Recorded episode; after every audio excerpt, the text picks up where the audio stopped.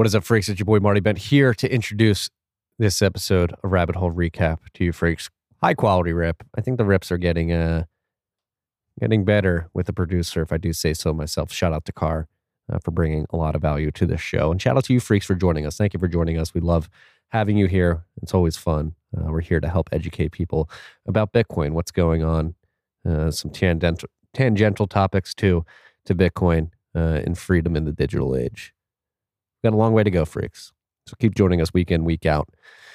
This show was brought to you by our good friends at the motherfucking Cash App.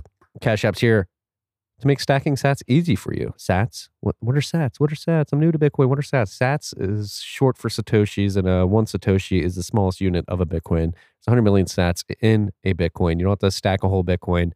You don't have to buy a fraction of Bitcoin. You can stack whole sats instead. Again, Cash App makes it very easy. You can DCA in the sats. Beyond that, Cash App can be your bank account. They're offering account numbers and routing numbers so you can get your paychecks direct deposited into the app. Uh, they're going to be uh, enabling Taproot, uh, uh, the ability to pay Taproot addresses come December 1st. Uh, they're doing incredible things. If you haven't downloaded the app yet, make sure you do so using the code Stacking Sats. It's S T A C K I N G S A T S. You're going to get $10. $10 is going to go to our good friends at Owls Lacrosse. That's Owls Lacrosse. This trip is also brought to you by good friends at Unchained Capital. Unchained Capital threw an incredible uh, Austin Bit Devs last night. Had a great time there.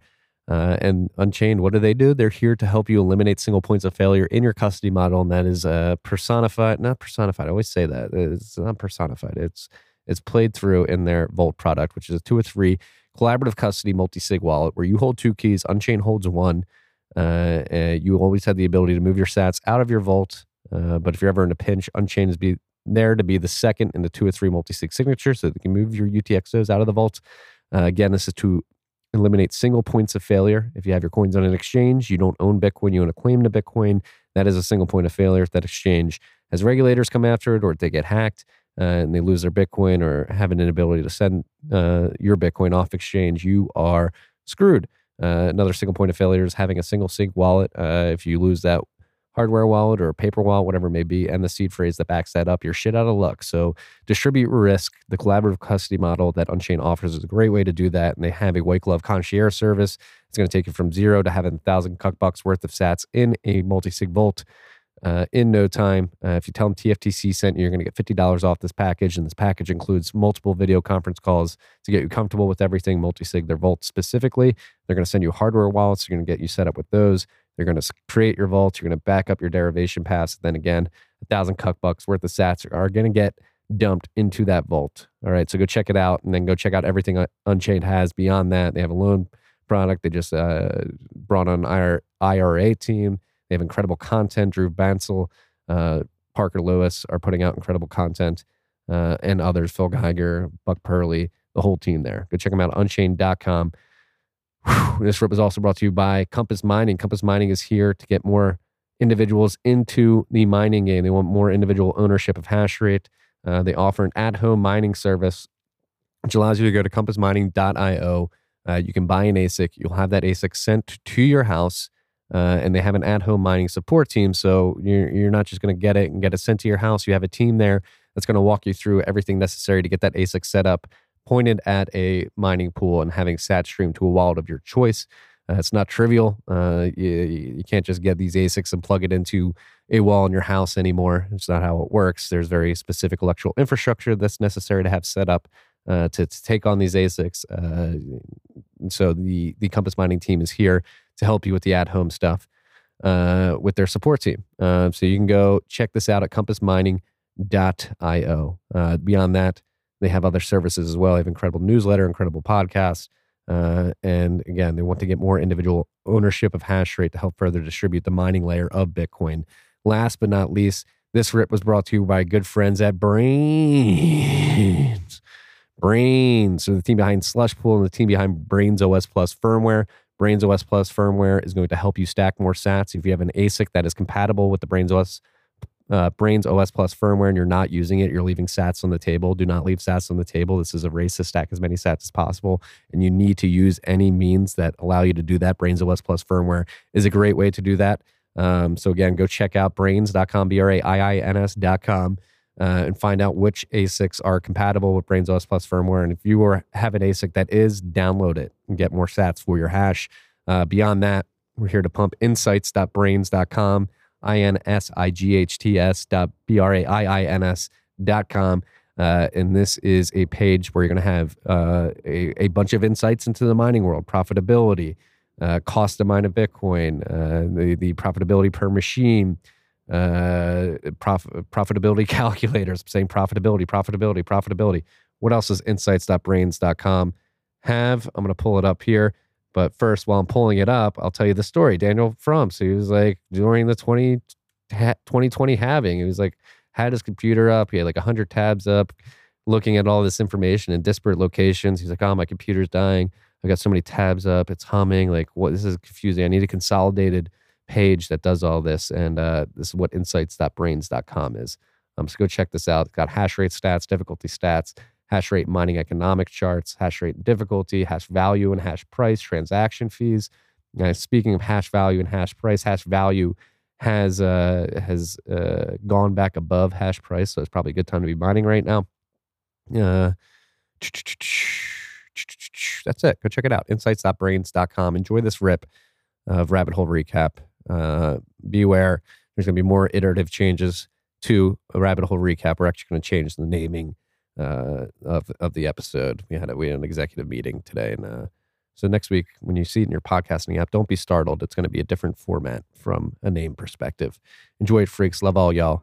Enjoy your weekends. Peace and love. Take care.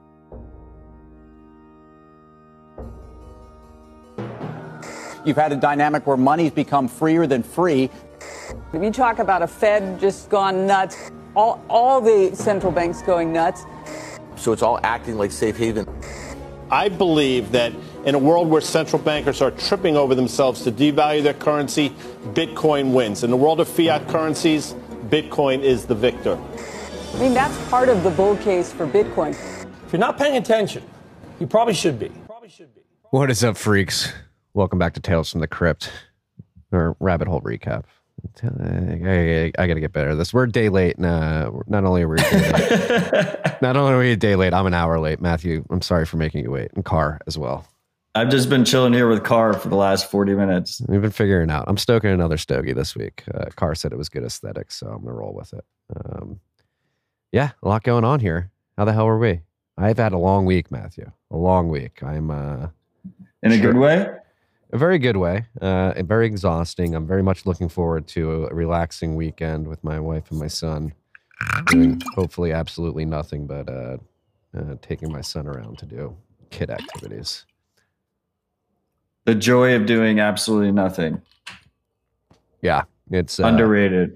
yeah, it's been a week. Um, yeah, I went to an oil and gas conference, uh, two day conference here outside the city of Austin, and I was I was representing the Bitcoin um, side of things with a couple other miners as well, and it was just like a really cool event, uh, very well put together. Shout out to the Digital Wildcatters um, for the event. Shout out to Max Gagliardi for for recommending me on the panel that he he uh, he led at that event, and uh, yeah, it was great conversation. And I, I, guess the point of my rambling here about this event is that it seems like the oil and gas industry is starting to.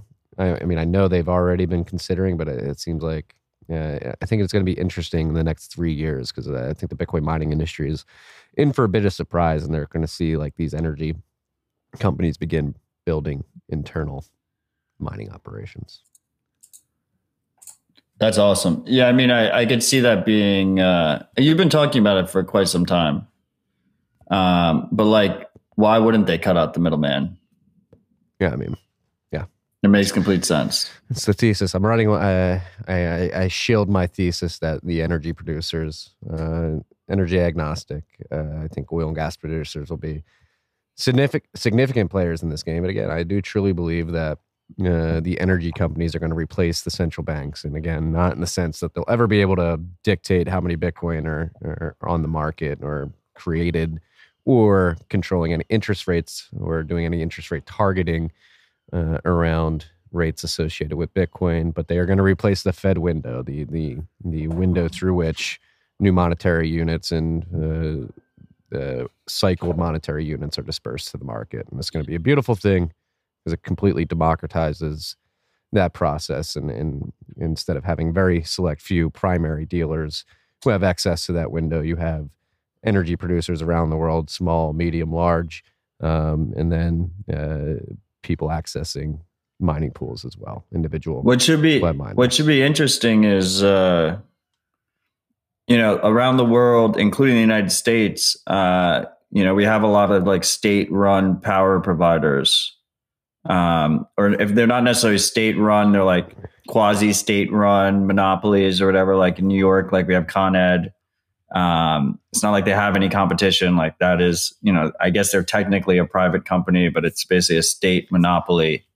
Um, Yeah. and in other in some countries it's just straight up state run and i wonder how like that dynamic ends up working out uh, where you have this you know proper global free market in energy in terms of bitcoin mining and then it's going to go head to head with like one of the most controlled regulated um, industries that exist right you know, it'll be interesting to see.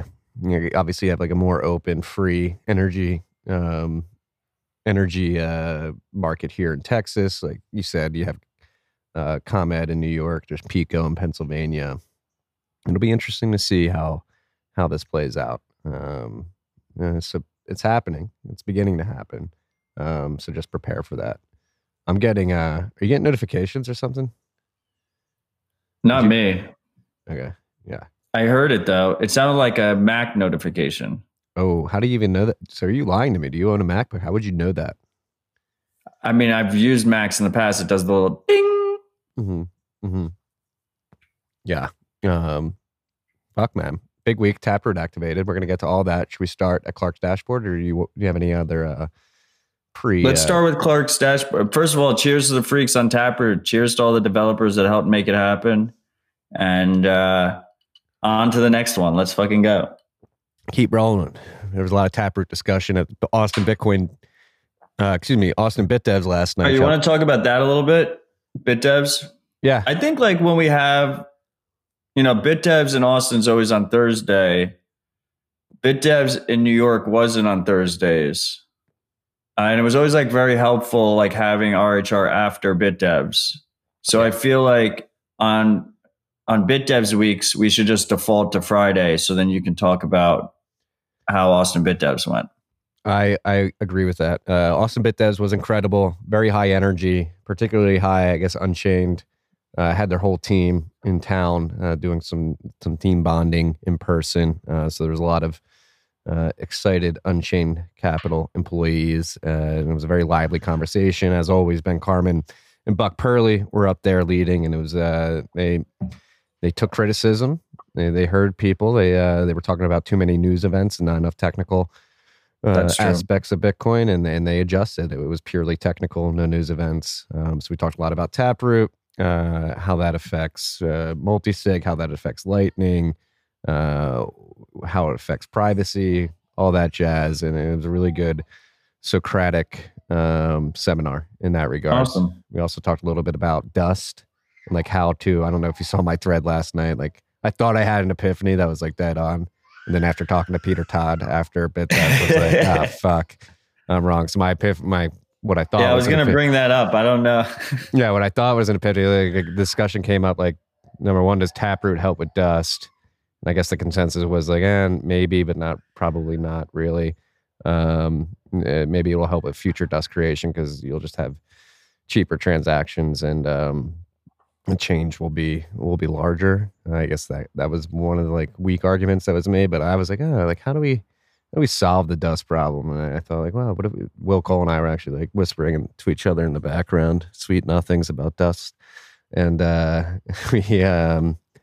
I thought, like, well, what if you did like dust jubilees, where you have uh, a miner or mining pool just decide, hey, we're gonna we're gonna do a dust jubilee where we'll allow or we'll we'll collect uh, dust transactions that are looking to be consolidated and and mine them, even though there's there's not a lot of fees or any fees.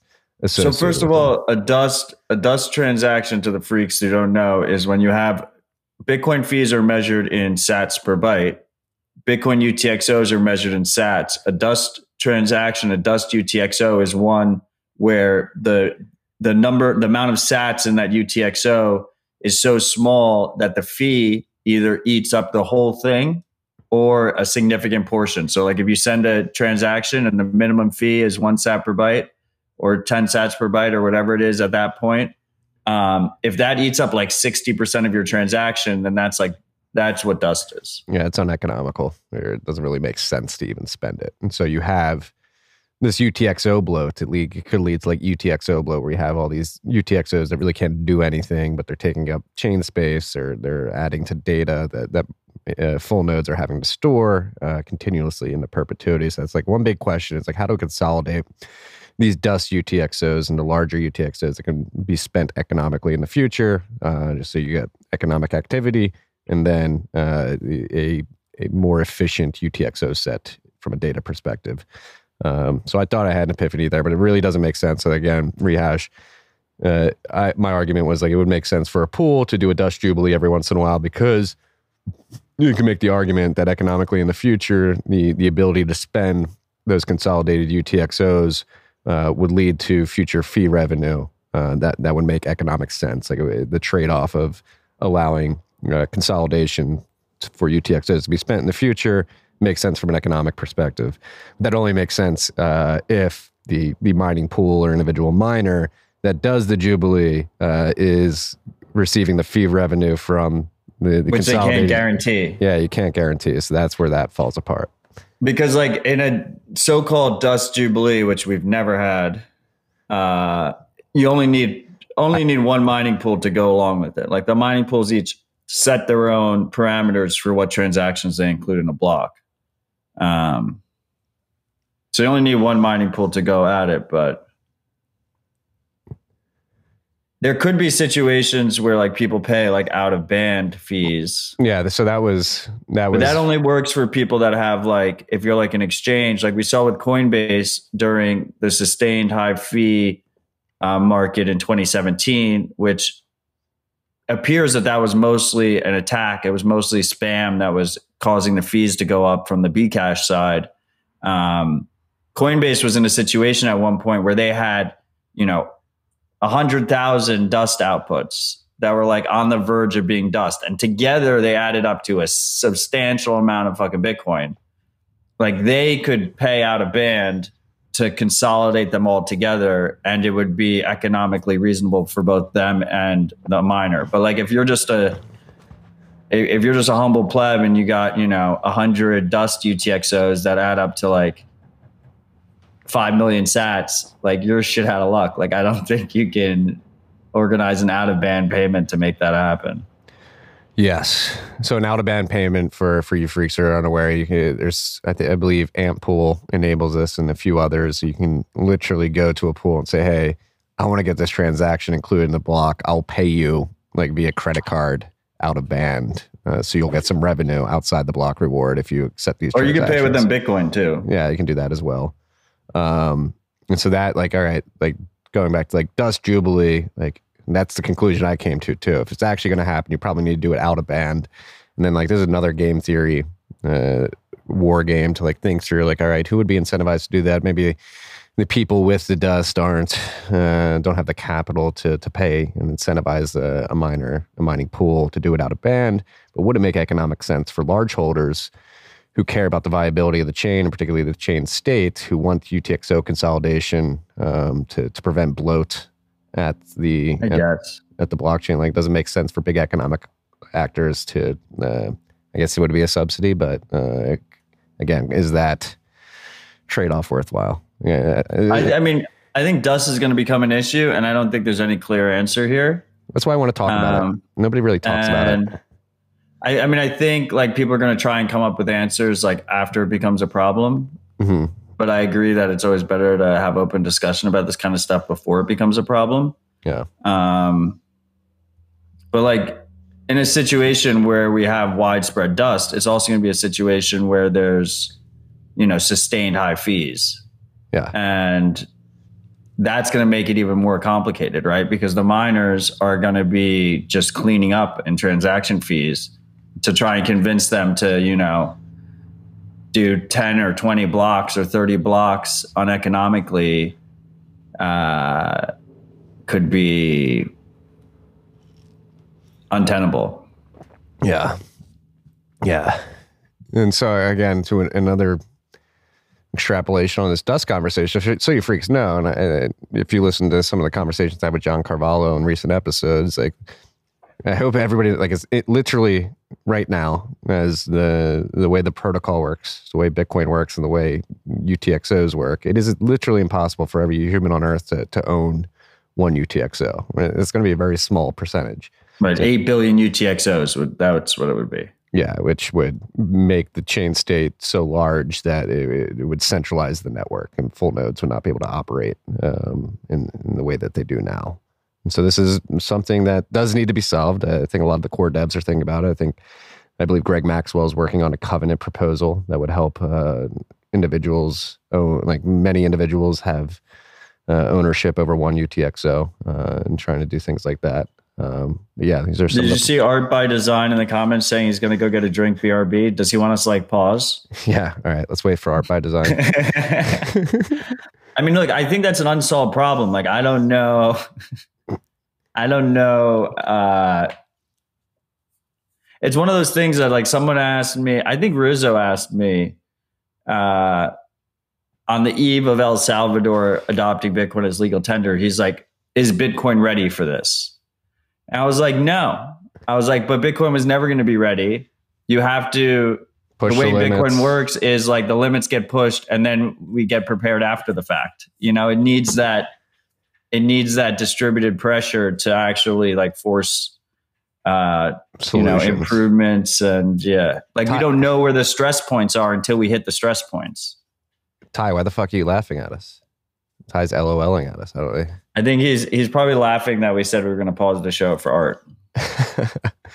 um, the yeah, again, like and we saw this with with the like the fees got high, like you mentioned, probably more due to a, a spam attack than than actual economic activity uh, in like 2015, 16, 17. Uh, and that sort of forced the issue of SegWit um, getting adopted.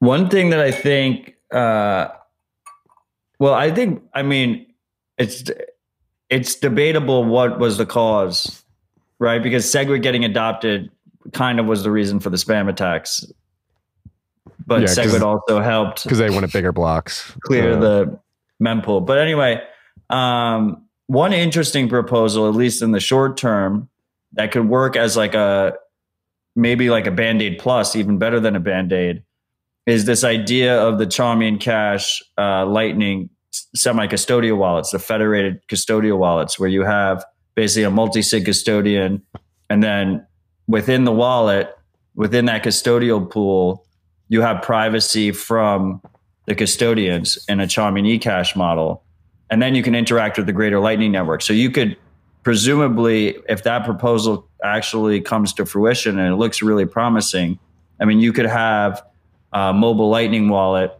that someone can just load up with, you know, uh, a million sats or even less, you know, 100,000 sats, not worry about dust, pay the lowest fees possible because it's through Lightning, um, have pretty good privacy guarantees, even better than on chain privacy guarantees, uh, and interact with any other Lightning wallet and not even have to worry about that whole dust conversation. Um, and on that note, I'm having Eric Sirion on dispatch on Tuesday. So oh, you if beat that me to concept, it. if that concept interests you, uh, come join us. You beat me to it, Eric. I told you. Remember who reached out to you in July? Matt and I were were were racing to get him on either TFTC or Citadel. Congrats on, on winning that race. Well, you told me that it's going to be like two years until we see a mobile app, so we have plenty of time. We have plenty of time to keep bringing him on. Yeah, uh, I'm we can very, make him a routine guest. I'm very excited for for Minimint. Um, I did not catch. He was supposed to. He did a presentation at adopting Bitcoin this week too. I did not catch that yet. i did not either. Very much looking forward to going back and and and looking at that presentation, I'm very excited for Chaumian Emints on Bitcoin. I think they're going to be massive. As Matt described, they help uh, on the privacy, particularly with Lightning Network. There's a bit of trade off on custody, but again, it's a federated model, so it's better than than one centralized third party running those. And now we will officially go to Clark's dashboard. Um, gotta go pick up my kid, but I'll just pull the stream up on my phone and keep listening like a true freak. Thank you, Crypto well, Clasco. I'm glad you're actually going to listen to the stream in the car. Otherwise, we'd have to pause the whole thing for you. Yeah. Hopefully your kid uh, kid goes to school close because that could be a long wait. The current price of Bitcoin, I've had a bit of a dump this week, is fifty-seven thousand six hundred forty dollars. Oh God! Of course, like the week after, I'm like, we're never going under a trillion. Of course, we're approaching around 1.09 trillion cuck bucks uh, market cap. One cuck buck's going to get you 1,735 Sats. Uh, we are block height 710,469. Nice. Uh, almost nice. Almost 89.9% of Bitcoin that will ever be mined have been mined. We're at 89.89, 18,877,841.5 Bitcoins have been mined to date that will only ever there are even there actually is another fun fact for freaks. It will never actually be 21 million Bitcoin. It'll be like a, just like a small per, uh, fraction below 21 million. It's gonna be like 20 million nine hundred ninety nine thousand nine hundred ninety nine point nine nine nine nine nine eight or something like that. Bitcoin, very close to 21 million, but yeah, not quite there. Well, just like the block subsidy never goes to zero, it keeps having until yeah. Um, looking at chain security. the and also there's so many lost coins. There are a shit ton of lost coins. Around 4 million estimated. Uh, we had a difficulty adjustment last weekend between this rip and last week's rip that was an upward adjustment of 4.7%. Uh, currently, blocks are coming in at 9 minutes and 43 seconds since that last retarget. We are 1,179 blocks away from the next one, which is estimated to be a 2.8% upwards adjustment on Oof. November 27th. So that is uh, next Sunday. Next I Saturday. feel like we're just gonna have like constant like two percent, two to seven, like two to seven percent difficulty adjustment ups for a while. Yeah, are we back at all time highs in uh, difficulty? Or no, but we're getting close. Yeah, we're getting close. Uh, Samurai, uh, from a Bitcoin perspective and US dollars perspective, is a bit below its all time highs currently has 4,156.04 Bitcoins in unspent capacity. It's 200. Over 4,000. Over 4,000 still, but it has been higher. Um, it's a 239.8 million cuck bucks. Ain't nothing to laugh at, though. No, nothing to scoff at. Nothing to scoff at. Uh, yeah, so that's Clark's dashboard. If you want to donate to Clark, you can do that. I did it last week. I can't believe uh, it's kind of fun that like people like there are people panicking over a dump to like fifty seven thousand dollars. Yeah, yeah. Like I think Pierre said maybe like it was like three years ago now. Who the fuck knows? And I started reading Pierre's writing in, in eight years ago, but I think it was like three years ago or something. He's like one of the coolest aspects about Bitcoin is in, in throughout these like pump and correction cycles like you you hit a new price and then it normalizes the price. And by the time you come back down um, people just get immune to it. It like anchors the price. Like even the haters get anchored at it right? Like even the haters are like oh bitcoin failed because it's at you know like 58k like even they get anchored. It's not even just the believers. Yeah they're like, oh, look, it's crashing to 57,000. It's like, yeah, you were bragging on us when it was crashing to 1,200 too, like five years ago. Uh, keep, keep hating, keep hating. Um, yeah, I guess this was a sell the news or uh, was on it even, news? Like a lot of people like that. I had a, a, few discussions about this last night. Apparently, a lot of people were saying like Taproot was going to be like a bullish. Uh, but we told catalyst. people ahead of time. Yeah. Um, I was not expecting it to, to have any effect on the price. And then we had we had our boys at Trinity like message us like saying that we were like wrong ish for saying like Taproot was going to take a while because Muun with two U's was really quick to add Taproot, so he was chirping at us.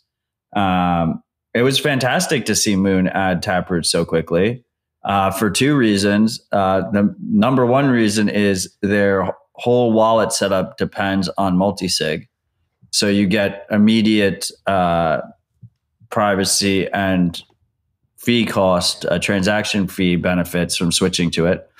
But also uh, because the coolest part about Muun is you can scan any QR code in Bitcoin and pay that QR code. And since they added Taproot about an hour after it activated, that remains consistent it's like it's still it remains the only wallet where you that I know of where you can scan any QR code and it doesn't matter if it's a Taproot address, a Legacy address, a Segwit address, a Lightning QR code, it'll pay it. Yeah. But that Yeah. doesn't change my opinion that people that were expecting price pump, expecting immediate adoption, like you got to lower your fucking time preference. How many times do we have to say it? Is this TFTC or the Up and Smoke tour? Oh, Marty, you want to talk about how nicotine exists in cigars? Uh, well, I think I deserve somewhat of an apology. Okay. I don't think you deserve an apology for that. I come on. Did you see the Okay. clip I posted? But yeah, I I, I listened. I listened to the clip. There is nicotine in here, but Yes, like in cigarettes and other tobacco, they add nicotine. To to jack it up. They it- add additional So I was right where I said. I thought nic- nicotine was No. an additive. It is an additive. You can add it you thought there was no nicotine in cigars. Period. because I thought it was only an additive. I've only ever like You're yeah. not getting an apology. No like, like a half apology. Like you No were. apology. If we had bet on that, I would have won the bet. I don't know about that because I'm correct. Like nicotine is an additive. We should have had Carr ready to go. Like play the tapes. Yeah. Uh, the freaks can go back and listen to last week. You clearly thought there was no nicotine. What in day did you tweet that, Marty? Uh, I tweeted out. So Ron White. Oh no, you don't have to play that clip. That clip just says that nicotine's added to cigarettes. I Like did that- I did that there's two nights additional ago, you nicotine can find added it. to cigarettes. Um, cigarettes you don't have with to play that clip. It's an irrelevant clip. The TLDR is is Mark. Do you disagree with my TLDR of it? No, but I think come on. I think you guys are pulling on a little bit. Uh, I think I was directionally right. Uh, no, you were and- you were absolutely objectively incorrect. no. Objectively, I was half incorrect. So I was like, oh, I thought it's just the additives, like they sprinkle more in, which is true. No, I just thought they didn't. Yeah, you were objectively incorrect. That's okay. okay. Enjoy Right. your nicotine. I am going to enjoy my nicotine. It tastes good on a cigar because there's less of it. As Norwal Tacos just said, they they they favor um, taste over over nicotine here. Yeah, I'm trying to find it right now. No, you don't have to It's, find a car. It's, it's there's going to be a shit ton of content between It's- now and then. It's unnecessary. Actually, no. Yo, up top, top right media, top right block there, uh, right under search Twitter. The top. I mean, right. you're just gonna watch Marty's boomer Go down. screenshot. Marty Get there. recorded. Marty recorded Get out of there. the Get out of there. video clip of his iPhone right below to it. record a see podcast. The, see the six that box. just see the six box media. Yeah, Top right. this one. The Marty, yes. this was the most boomer screenshot ever. I'm surprised you didn't pull out the All right, video wait, wait, camera wait. and How just many film years? your phone. Uh, you know, I, I started smoking cigars when I quit smoking cigarettes, so maybe 20 years ago.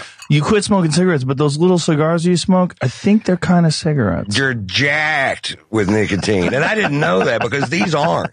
There's more sick nicotine in one of these little things than there is in this whole thing. Really? Yeah. How's that they- possible? It's because they just jack them with nicotine. Nicotine can, is an additive. I mean, it's They not- add nicotine to them? They sure the, they do sure you do. smoke them like a cigarette or do you smoke them like a cigar? I don't even know. I mean, for uh, years. Yeah. So, uh, How many? How many? Yeah, I told you the clip was irrelevant. Marty, just accept personal responsibility that you were wrong on this one. I was half wrong. I'll accept half a wrong there. I'll accept half a wrong. And also that that fucking was the most boomer way to share a podcast clip. I may or may not have been driving. Uh, and just like I, was driving, uh, listening to that. I was like, oh fuck. They, yeah, everybody piled on. You know, it was half right uh, and half wrong. I, was half wrong. And cheers to the freak who made the Marty in a full Newport sweatsuit meme. That was hilarious. Yeah, I'll never smoke menthols. Those are disgusting.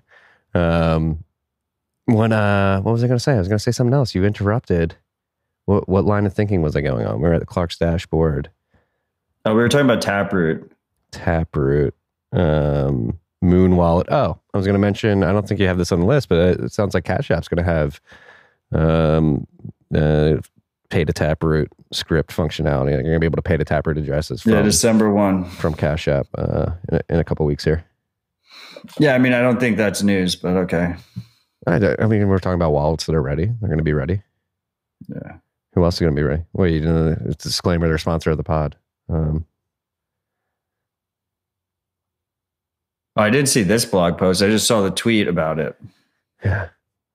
Um, There's actually a decent amount. It seems like there's a decent amount of exchange and brokers that have added You know what it is? Is like this in this round, other than Seg, unlike Segwit, there's at least a few like competent exchanges and brokers that realize that if they're the first six to support it, then they get like additional publicity. They get additional PR out of it. But then I imagine it'll plateau a little bit. Yeah, you're Right, seeing it like- here with Cash App and Muun. It's working. Yeah, but they like get out real quick, and then after you you pass that initial point, it's gonna be there's gonna be, uh, you know, a huge. It's gonna t- it's gonna take a while for the, the the other guys to catch up and actually implement it. Yeah, TL TL Conscious is asking in the comments about is there any advantage to closing channels and starting PTLCs now? Like, it, I don't. Oh, I scared the shit out of people. We, Yeah, we you both did. did. Scared the shit out. of you scared the shit out of people. I'm okay with slow rolling it. It's not PTLCs aren't even going to be ready, so don't like. Yeah, just listen to Marty slow roll it, and then when your channels are under the dust limit, you can try and close them then. Yeah. the, I mean, it's going to take time. I don't think you could even open a PTLC via Taproot and Schnorr right now. You can do you it like can't yet. you can do it with an extended ECDSA signature, but um, it's a little janky from what I understand. I mean, look, if you have like under 20 channels or something, like you're fine. You can just deal with it in the future. Yeah. I mean, if you want to like, And yeah, for people that are running like larger routing nodes that have a shit ton of channels, that should be considering it. That was actually that was actually one of the topics uh, at BitDevs last night. Uh, roasbeef Laolu from Lightning Labs. He actually wrote a very in depth uh, email to the Lightning uh, mailing list that that he proposed a a few three avenues by which we may transition from HTLCs to PTLCs. I don't know if we can find that before we wrap up this show, but we'll try to link to that in the show notes. It, uh, it's if you're wondering uh, how to do that, don't take it from us. Go listen. I think Laolu has uh, better ideas on how a a, a uh, s- smooth transition may go. Um, so we we'll, have we'll try we have to that. Tyler Ghost in the comments asking how much I, how much we make from our routing nodes. Like I lose money from my routing nodes, so don't do it for the money. If you're going to do it, do it to learn ideological reasons. Um, if you do make money, some people do. You're going to make very little. So Yeah, I mean, don't, don't do it for the money. Yeah, I think at at one at some point we're starting to take this this operation more seriously, as you freaks can tell. Uh, maybe at some point we'll we'll hire like a professional node operator to make profit out of it. But uh, I'm Yeah, not then he'll do, but then he'll just his salary will eat the whole fucking thing anyway. I Who think over time, like long term, like a more sustainable type fee market will develop, and you'll have um, different tools for routing node providers. And you already kind of see it starting to shape up. But the thing is, is if if you're running a sovereign private routing node through Tor only, you're at a major disadvantage compared to the corporations that are doing it um, that have it on a like a high quality uh, server in a server farm going out through ClearNet. Um, so I'm talking specifically sovereign routing node in Tor uh, through Tor only. You know, you control the hardware. It's not in some server farm. It's not on AWS or some shit. yeah, yeah. Be aware of that. And that was another thing too. Like Taproot does it help privacy at the Lightning level? Uh, not inherently because you still have to do like public channel opens. But Ben Carman said there's there's ways to get around that. I believe Matt Corallo and Roasbeef had had a back and forth thread that were discussing that. Like how how can we ensure the Taproot makes Well, it could help with private channels. yeah, there's certainly private channels. Um, but when it comes to public channels, you do have You're literally broadcasting the UTXO when you open the channel. So, yeah, yeah. Um, um, yeah. So, um, but like private channels can also get probed. Yes, So that's not foolproof. um, these are You know, this is just the beginning, freaks. It's the very slow it- beginning. We got to. very It's going to take some time. it's going to take a lot of um, time. Marty, did you see that while I was waiting for you? Uh, while me and Carr were waiting for you, we were we were both waiting for you. Um, Square released a white paper for their decentralized exchange, I did not see that. TBDEX. What? 'Cause they're, they're Uh, being cute with it, TBD. were you um, were you able to dive into it at all? Not really. I barely looked at it. What's the what's the reception looking like? I didn't look at that at all. I was just chilling with Carr, to be honest. Okay. Um, it seems like very high level right now. Um, and they want to make it as flexible as possible. So some people, they had an interesting concept in there where some people, um, if you give up more information, so you're giving up more privacy and you're not using it as privately, uh, you'll probably end up with a lower price because it requires uh, less trust I just want the abstract. than if you and, and then if you uh, if you try and use it in a more private fashion, you'll end up with a higher price, and they think there'll be like kind of decentralized market forces, free market forces that will like kind of find a balance in like what the cost is depending on how much private information you give. But they want to incorporate uh, decentralized ID, DIDs. Um, Yeah, so I mean, I'm just going to Yeah, read the abstract. interesting. I'm going to read the abstract for people who aren't watching and are listening at home. TBDEX is a protocol for discovering liquidity and exchanging assets such as Bitcoin, fiat money, or real world go- real world goods when the existence of social trust is an intractable element of managing transaction risk. The TBDEX protocol facilitates decentralized networks to exchange between assets by, providing a framework for establishing social trust, utilizing decentralized identity (DID) and verifiable credentials VCs to establish the provenance of identity in the real world. The protocol has no opinion on anonymity as a feature or consequence of transactions. Instead, it follows willing counterparts to neg- it allows willing par- counterparts counterparties to negotiate and establish the minimum information acceptable for the exchange. Moreover, it provides the infrastructure necessary to create an ubiquity of on ramps and off ramps directly between fiat and crypto financial systems without the need for centralized intermediaries and trust brokers. This makes crypto assets and decentralized financial services more accessible to everyone. I mean, this is pretty big, pretty big deal for Square to be coming out and supporting this, right? Like, oh, 100%. yeah, Yeah. that's pretty massive. I mean, that abstract is very bullish. if They can pull it off. It seems like they're focused in the right places. Yeah, yeah. Um, Let's fucking Yeah, go. Let's go. it's pretty cool. It's time, freaks. It's time. Hold up a mirror to these uh these KYC AML policies and attack them straight on. Say, hey, we have the facilities and the technology and the ability to well, to build systems. Well, hand up. Hand up. What were we gonna say? I mean, I mean, they they could be they they could be applauded for this. Depends on how it's implemented or whatever. But this is this is KYC agnostic, right? So like you can be using it in a fully KYC cucked way, yes. or you could be using it in a more distributed private way. And it's like up to the market to decide how they want to use the protocol. But the protocol basically scales in both directions. So you can use it, you know, fully KYC'd as well, which is an interesting, it's an interesting aspect of it because you never, you never see from the ground up any of these kind of protocols or projects uh, try and tackle that. Basically, they always try and tackle the no KYC, completely private way.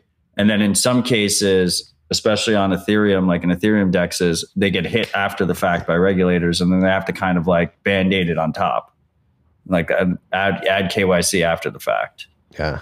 Um, so this is like almost it's embracing that many parts of the world, many many users of the product, counterparties of the product that on, are on either side of the trade will want, you know, pretty stringent KYC, but also that there'll be users that won't. So it should be interesting to see how those play out side by side. This is like some Uniswap almost, right? What do you mean? I don't I don't 'Cause see the Unis- similarities with Uniswap. I mean, Uniswap has the open protocol, but they also like have the company that's implementing the protocol with KYC. Right. That would be different than my understanding of this. So with that, with that, like Uniswap, the company is providing like a web interface to the protocol, and that web interface is centralized and is handling all the KYC data and whatnot, and pre- preventing users from signing in. But with this, it's like on the protocol. The protocol allows the two people trading the seller and the buyer to exchange that private information if they so please, but it's not going through a centralized entity. Ah, okay, boss. So it's better. Better design. It's it's different. It's a different trade-off model. yeah. But it's at its core, like Uniswap pretended they were never going to block any users, they were never going to block any assets, and then they added it after the fact. This is like embracing it from the get-go. Like the buyer and the seller are deciding the terms, and the protocol should allow the buyer and the seller to do what they want to do, and that could be completely cucked or that can be completely private, and there's going to be a scale there with different shades of gray depending on what the buyer and the seller want to do, with different market prices based on supply and demand. Yeah. That's my brief understanding. I like read through it in like seven minutes. Yeah. So we'll talk more about it as it as it goes. Well, regardless, I wish the TBDEX team luck. I'm very excited to see what they bring to market. Um, more projects like this, please. Uh, just I think push- they like. I think they gave themselves a self-administered uh, deadline to release the white paper today, as well. So they stuck true to that. I like deadlines. I like deadlines. Forces forces people to act, baby. Forces people to act. Speaking of acting, the SEC's not acting on uh, allowing uh, the Van Eck ETF to get through. Is Van Eck ever going to happen? Gabor, like uh, I feel bad for him, man. Yeah, the SEC rejected. Well, they have a futures ETF that went through, right? Was it Van X? Are you sure? If they haven't had one go through already, they're going to have one go through. We were talking about this earlier. Like, I am super bearish on a spot Bitcoin ETF happening. Like, it's not a coincidence that after all these years, they finally allow a, a ETF and it's based on cash settled futures that are completely cucked. Uh, you know, the powers that be don't want us to see a spot ETF, and they have no good reason at this point. They just keep pretending they're protecting investors. But like, how can you be protecting investors if a spot ETF is strictly better Well, the reason is uh, custody. than a futures right? ETF? At least that's what they're saying. The reason is is custody. They're not. Yeah, what? It's like better to have a product that doesn't own any coin versus a product that claims to own coin that might not own it. Ridiculous. Well, I don't think it's like I don't even think it's like a rehypothecation thing. It's like they they don't trust these institutions to secure Bitcoin private keys correctly. yet. I guess I think that's the argument the SEC is making when they're rejecting these spot ETFs. Yeah, well, I mean, I I think it's uh, you know, it's easier to it, it's it's easier to suppress the price and fuck around with cash settled futures, and and the powers that be are going to delay a spot Bitcoin ETF as long as possible. Is it? And I don't think that people should be buying an ETF. Period. I think they should buy Bitcoin directly. And they should learn how to custody it themselves and use their own node. Over time, you can start by buying it directly, uh, but some people will demand these ETFs. It's it's easier, especially for the boomers and and you know the ultra wealthy and the institutions. And if they do, they should prefer a spot ETF. Um, but they don't have that option available to them, so it's a shame. It's just a it's a perfect example of of the clown world bullshit. Clown world, you baby. know, burdensome regulation pretending to protect you, but really just hurts the individual. yeah. And, uh, And there's like some really fucked up ETFs that are available. Like you can do like these like three x short levered uh SP uh, you know SPY trades of you're like shorting the S&P 500 and they like recalculate every day so like you can't hold them long term like super gambling bullshit that they allow but they won't allow this you know it's always been a emperor has no clothes kind of thing Yeah. Again, we'll say it again and again and again. BTC is the ETF. Stack UTXOs, not. I think that's coins. diminishing Bitcoin but I, I appreciate the sentiment It's not a minute. I mean, it's just. I mean, B- fact that, like, BTC is better than any ETF that's ever existed. yes. Yeah. I mean, It is superior to the spot ETF. why own it an ETF when you can own. BTC? Like, well, like it is an ETF. Was an ETF supposed to be an index that tracks the price, like Bitcoin, BTC? It's an exchange traded tracks the- fund. yeah. It, it ETFs inherently have a third party cucking you.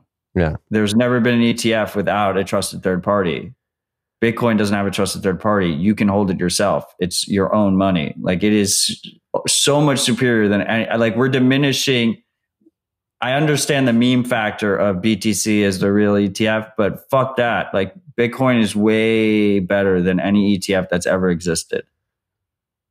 BTC is better than the ETF. Yeah, that's the meme. Take that. Run with it. Lack of spot ETF just punishes the rich or forces them to go self custody. Good luck. Uh, next on the list, a little perky story here out of Perth, Australia. My uh, my college roommate, shout out Jack. He actually went and lived in Perth for like three years. Big fan of Perth, and from what I understand, Perth, uh, despite how uh, draconian and dystopian Australia has turned into, it is again an open air prison. And it's how it was founded, and it seems to have traveled back to its roots. From what I understand, Perth's been pretty based throughout all this in Western Australia, and, and, and it, if their baseball team's indicative of the culture of the city, uh, it is pretty based. Perth Heat are operating on a Bitcoin standard now. Uh, it's become the first pro baseball club to power Bitcoin payments and payouts to players and staff using the Lightning Network. This is a pretty pretty massive. I actually have them in the DMs. Stefan had them on their pod, his, uh, Stephan Livera, Livera podcast earlier Stefan. Lapera. uh, uh, we're gonna get him on TFTC too to talk about this. Yeah. I um I mean, these guys went full Bitcoin standard. They're receiving money in Bitcoin uh, from advertisers. They're paying uh, players in Bitcoin. You can buy merch. You can buy tickets in Bitcoin. They're going to hold a treasury balance in Bitcoin. They're actually going to hold Bitcoin on the balance sheet. They changed their uniforms to incorporate the Bitcoin logo. They have a new webpage, Bitcoin Perth Baseball. Uh, like they might have actually changed their team name to incorporate Bitcoin. Like they're going full out on Bitcoin. Uh, and it's like absolutely amazing to me because, you know, Australia is not known for their baseball. Like I've never given a shit about an Australian baseball team. But meanwhile, I am super excited about this. Uh, and like crypto.com spent $700 million for naming rights over the next 20 years of one of the most iconic arenas in the world, the Staples Center, uh, where the Lakers play and the Clippers play um, in LA. And I'm more excited about this than I am about that. You know, so I would love to see, you know, would more hope so. teams make this move. yeah, it's gonna be. I, I'm always gonna call it the Staples Center. It's like But trying that's to. so funny because like it's like when they need rename the Sears fuck- Tower to the Willis Tower. Like I'll always call it the Sears Tower. Yeah, but like fuck Sears and fuck Staples. They're like the worst businesses ever. Like it's hilarious Well, it how that like becomes a thing. it makes sense. I mean, they're both out of business. I don't. Staples probably not yet, but probably. But like, do you not- think like in close from the grave? you think in like ten years when Crypto.com goes out of business, The Rug Pull Center. yeah, that's um, great. And like someone else names the arena, there's going to be like kids that are like, I'm always going to call it the Crypto.com arena. Like, well, I have no allegiance to Staples as a brand. I have No. no allegiance to Sears as a brand, but here I am feeling like my boomer nostalgia, where I'm like, oh, it's always going to be the Staples Well, Center. we had this happen uh, in Philly. If you grew up in Philly, a lot of the concerts that you go to are actually in Camden, uh, in this big outdoor venue. Uh, it started as Tweeter Center. I still call it the, the Tweeter Center to this day, but it's had like five names. But Tweeter Center, Susquehanna Bank Center, and it's like something else now. Um, but I'll always call it the Tweeter Center. Yeah, Boomer Uncle Marty's just gonna. Shea Stadium will always be Shea Stadium. Yeah, Yankee Stadium will always be Yankee Stadium. Oh, wait. They never sold out. yeah. Well, they're the Yankees. They don't have to. That's uh, no one has to sell out. None of these teams have to sell out. You think the fucking you think the Lakers need to sell their arena rights? They don't have to. It's just like peak fiat bullshit that these guys like all like they can't handle like leaving some money at the table and they all sell out their fucking sports team uh, sports arenas names. Yeah. And it's just shit like crypto.com. Like that's a big brand. Like people actually got like an FTX, crypto.com, Coinbase. They're buying up a lot of real estate in the in the marketing sector. And I guess that's a good question. Like, do we need the uh, strikes of the world, cash apps, rivers, like get on their level, unchained, um, wallet providers? Like, everybody going to need to develop marketing war chests to compete or like does does this does this uh this stadium naming sort of throw the public in the wrong direction and should we combat that or does it Well, how many people texted you the crypto.com news? quite a few my mom my mom So many people. Yeah And they like were congratulating me. They were like, Matt, you made it. Look, like fuck Staples. Staples is replaced. I was like, no, no, no. 20 years. This is miserable. Yeah. Yeah. Um, TFTC curling arena. We're not big in Canada. So not no time soon. There's, eh, but it's like cheap entry point. Yeah. Uh, yeah. What do you think? Do you think uh, the Bitcoin only brands need to? I think I think fuck the naming, whatever. Like if FTX wants to have the FTX arena, crypto.com wants to have the arena, like yes, it'll make me cringe even more when I'm watching sports. Um, it's already like you know, like sports, especially after 2020, like became more of like a bread and circuses type of thing to me as well. Same. So like I was already like kind of disillusioned about it. Um, The NBA specifically think- too. As hyper Bitcoinization continues, like we're going to have a lot of Bitcoin owners that are going to own clubs. They're going to own teams. They're going to own F1 F1 teams. They're going to own, you know, baseball teams. They're going to own basketball teams and they're not going to fucking sell out their naming rights for fucking bullshit. Like they're not going to have their fucking arena named Twizzlers Arena or whatever. No. It gets fucking ridiculous. What is your arena going to be named? Matt I don't Citadel Arena. No, no, that's even that, that's even worse. Like you name it after yourself is like that's so bad. You're better off just selling it to crypto.com at that point. Yeah. Mine's just going to be the arena. It's going to be the say arena. You're going to Yeah, have like the We're going garden. to the arena. We're going to the arena. The SAT station. I don't know. Uh, I need to I need to work stop workshop the Fosdome. That's a good the there you go. I've already named it. Uh, yeah, so that's happening. I'm, I'm sure we'll see more of this. Um, it'll be interesting to see the Super Bowl commercials this year. How many over under three crypto related Super Bowl? Well, commercials. Brady and FTX are already one. They're already doing one. They've admitted it. That's one. Crypto.com, if they're spending Crypto.com spent 700 million on this and they spent 100 million on F1. Um and and 100 million on F1 was for one season, I believe, of F1. That's that's a hefty Uh, price. the tag. 700 million is over 20 years, which still doesn't really lower the cost that much. Yeah, it shows the prestige of of F1. You'd you'd figure the NBA would be more. It's, Well, so with F1, they like sponsored the league. So Yeah. every F1 race, there's like a crypto.com corner. Mhm. And it just says crypto.com, crypto.com, crypto.com all over. yeah. All right, enough crypto.com. Don't Don't them, use that site, freaks. don't give them clicks. Um, They also have their own shitcoin. So it's like worse than just a regular. Yeah, and they got like the they were like the second one to get like the the symbol behind it after Bitcoin, right? Because they paid for it. Because they paid for it, but Bitcoin Yeah. didn't pay for it. no, it didn't. Bitcoin can't pay for it. There is no leader of Bitcoin. I don't think I'll ever own a sports team. No, I would like to own a lacrosse. Lacrosse is going to overtake football one day and basketball. I would own an F1 team. Okay, I can get down with that. If. I was gonna if I was gonna own a, a racing team would be cool. I'll go in on a racing team with you. Yeah, post. But it would also be cool, like I'm really hoping just like my friend zone teams. Like I feel like it's like a boat, you know, like the best the, the best team you can own is your friend's team. yeah, you don't even own it. You're just like, hey, you want to come? Yeah, just go Hang to out every the game. owner's box? Don't fucking worry about it. Yeah. Yeah. Um, that was that was talking sports ball and TFTC. Next we got uh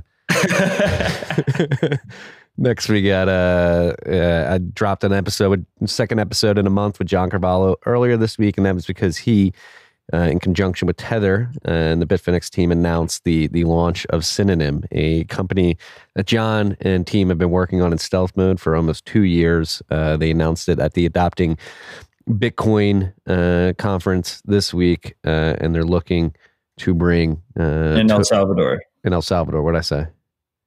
No, you just said adopting Bitcoin. Um, yeah, and I just thought it's as of note that it's in El Salvador. There's two conferences going on in El Salvador right now. yeah, Adopting Bitcoin and Libic Conf. yeah, and so they're trying to create primitives and coding, uh, excuse me, uh, code libraries and, and ways to to leverage the Lightning Network specifically to create things like tokens and do some unique things with private public key pairs and identity and all that stuff.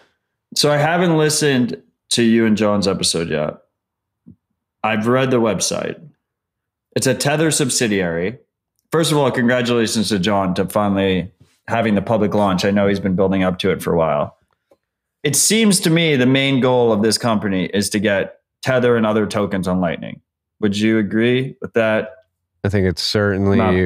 Uh, I- don't know if it's their main goal, but I think it's their top priority at the moment to get some product market fit. Um, yes. The single main goal of the company is to get Tether onto Lightning Network, and along with that, other tokens like NFTs and any other token you can think of. Well, gift cards. If you go listen to um to the episode, there's some gift card talk in there as well. But gift cards are just tokens. Yes. Okay, that's fine.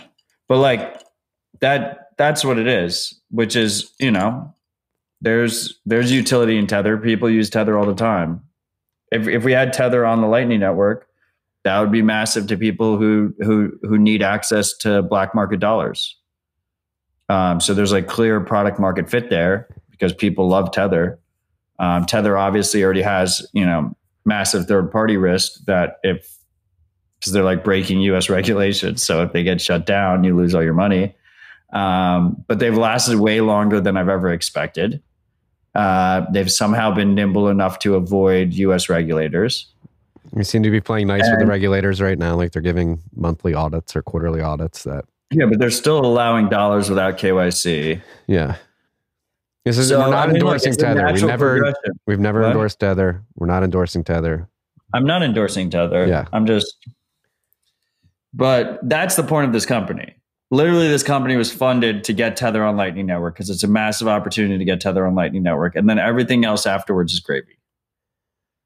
Uh, well, I think there's more to it. Again, you should go listen to the conversation with John because it, it ties in identity and, and just the way creating webs of trust and creating conditions for interacting with certain um, like applications that could be native to your friend group or something like that. Uh, it's trying to bring like a robust, distributed um, uh, identity and ec- I just feel like you're reading the system. marketing deck. this is the way I this is the way I understand it. Um, after all It's this, to get like the two main is like Tether and NFTs. You get like Tether and NFTs onto Lightning. There's massive product market fit for it. Regardless of my personal views of Tether and NFTs, there's a massive product market fit for that. And that is the main purpose of the company. And that's why Tether and Bitfinex were willing to put in a decent amount of money to make it happen. And everything else on top of that, all the other Lightning services, functionality they might be able to incorporate in the future is just gravy the the key the key goal of this company is to get Tether and other tokens, including NFTs, on the Lightning Network. yeah, yeah. Um, so we'll see. Syn- Synonym is launched. They're they're launching uh, That's synonym dot two. If you want to check out the website, TO two TO. Um, yeah, I believe they have some libraries, some open source libraries available if people want to start go building. Doesn't Liquid do that already? Yes, uh, different model. no one uses Liquid. Uh, some people use it. Who who uses Liquid? Uh, there was a Wall Street Bets is making like a stock, uh, synthetic stock exchange on Liquid. I believe I saw that. I use the beefsteak index. There was a single person that paid for Austin beefsteak in Liquid. Yeah, no, uh, there's not many Bitcoiners I know they use it outside of Blockstream folks. Um, The beefsteak index tells you. It was down for a day and a half when I was in I was, I was when I was at the HRF event in Miami, and like there wasn't a single person complaining on Twitter. no one is like no one is freaking out. Hey, maybe it just you can go to liquid dot if you go to liquid dot network, it's uh the mempool space in, instance of liquid. And like if you send a transaction on liquid while you're watching it, you're the only one in the block. Like, just literally just you. Hey, hey, it's there. Maybe it hasn't found its product market fit. Maybe people haven't figured out how to utilize look, it. Like Zero you, Car. transactions. Can you make that big car? Can you make it big? F- fuck our faces. Get rid of our faces. Just make the whole.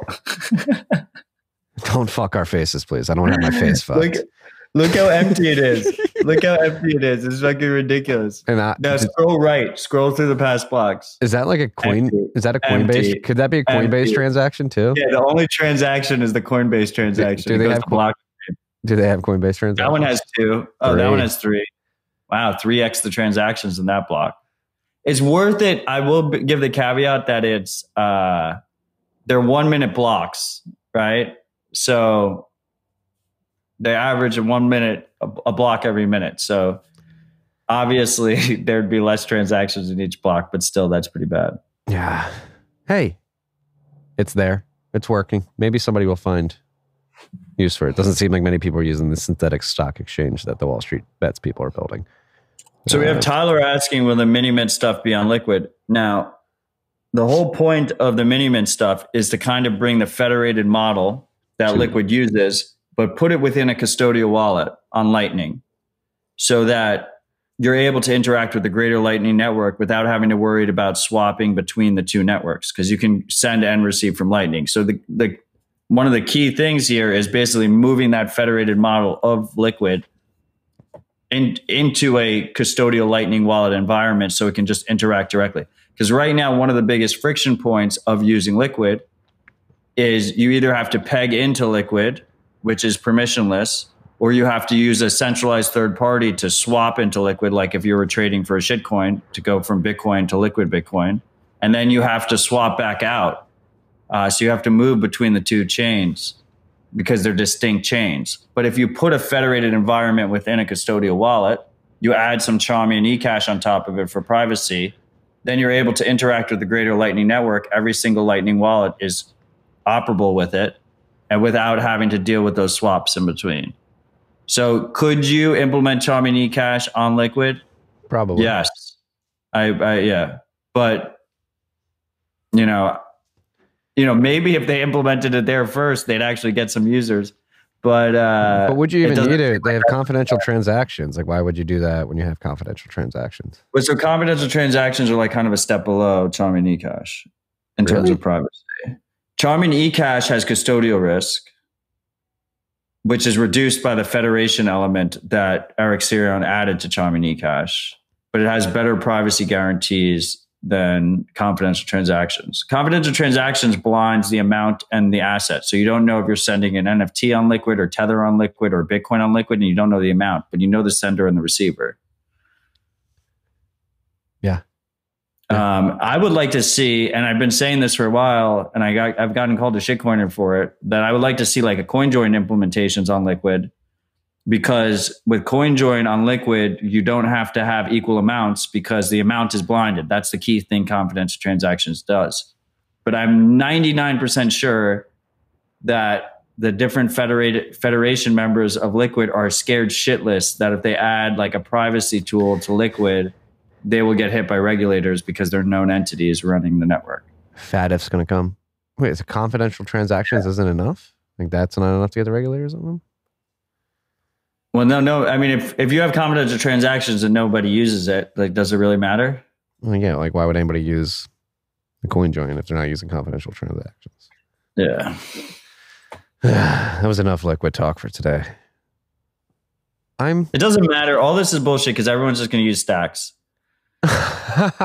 our our stack show of the week from Matt Odell. He's getting paid under the table. Light him up in the comments, freaks. I'm fucking with you. Fuck that. Nobody uses stacks. Fuck that shit. No, I'm fucking with you. I'm I'm hopeful for liquid. I think I think it maybe it's just like a little too early, and, and people will find use cases for it in the future. I don't mind the it, you're upfront with the the uh, the centralization trade off with the federation, and I think it could. It, it seems like it enables cool things, but we'll see. Matt is in the stacks pack.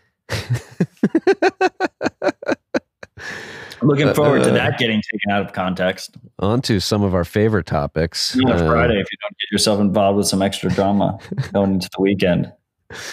Uh, on to some of our favorite topics here, which is uh, Bitcoin and regulations. Uh, Senators Wyden and Lummis submit a bill to restrict Bitcoin tax reporting rules in the infrastructure bill. Uh, and uh, piggybacking on that, uh, Senator Cruz, which I prefer, uh, he submits a bill to repeal the Bitcoin portion of the infrastructure bill um, outright. So Senator Wyden and Lummis, they want more clarification and, and more uh, clearly defined definitions of the language in the bill. Uh, and Ted Cruz just wants to scrap any mention of Bitcoin and cryptocurrency in the bill. Uh, I prefer the latter, um, but I'm happy both efforts are being made.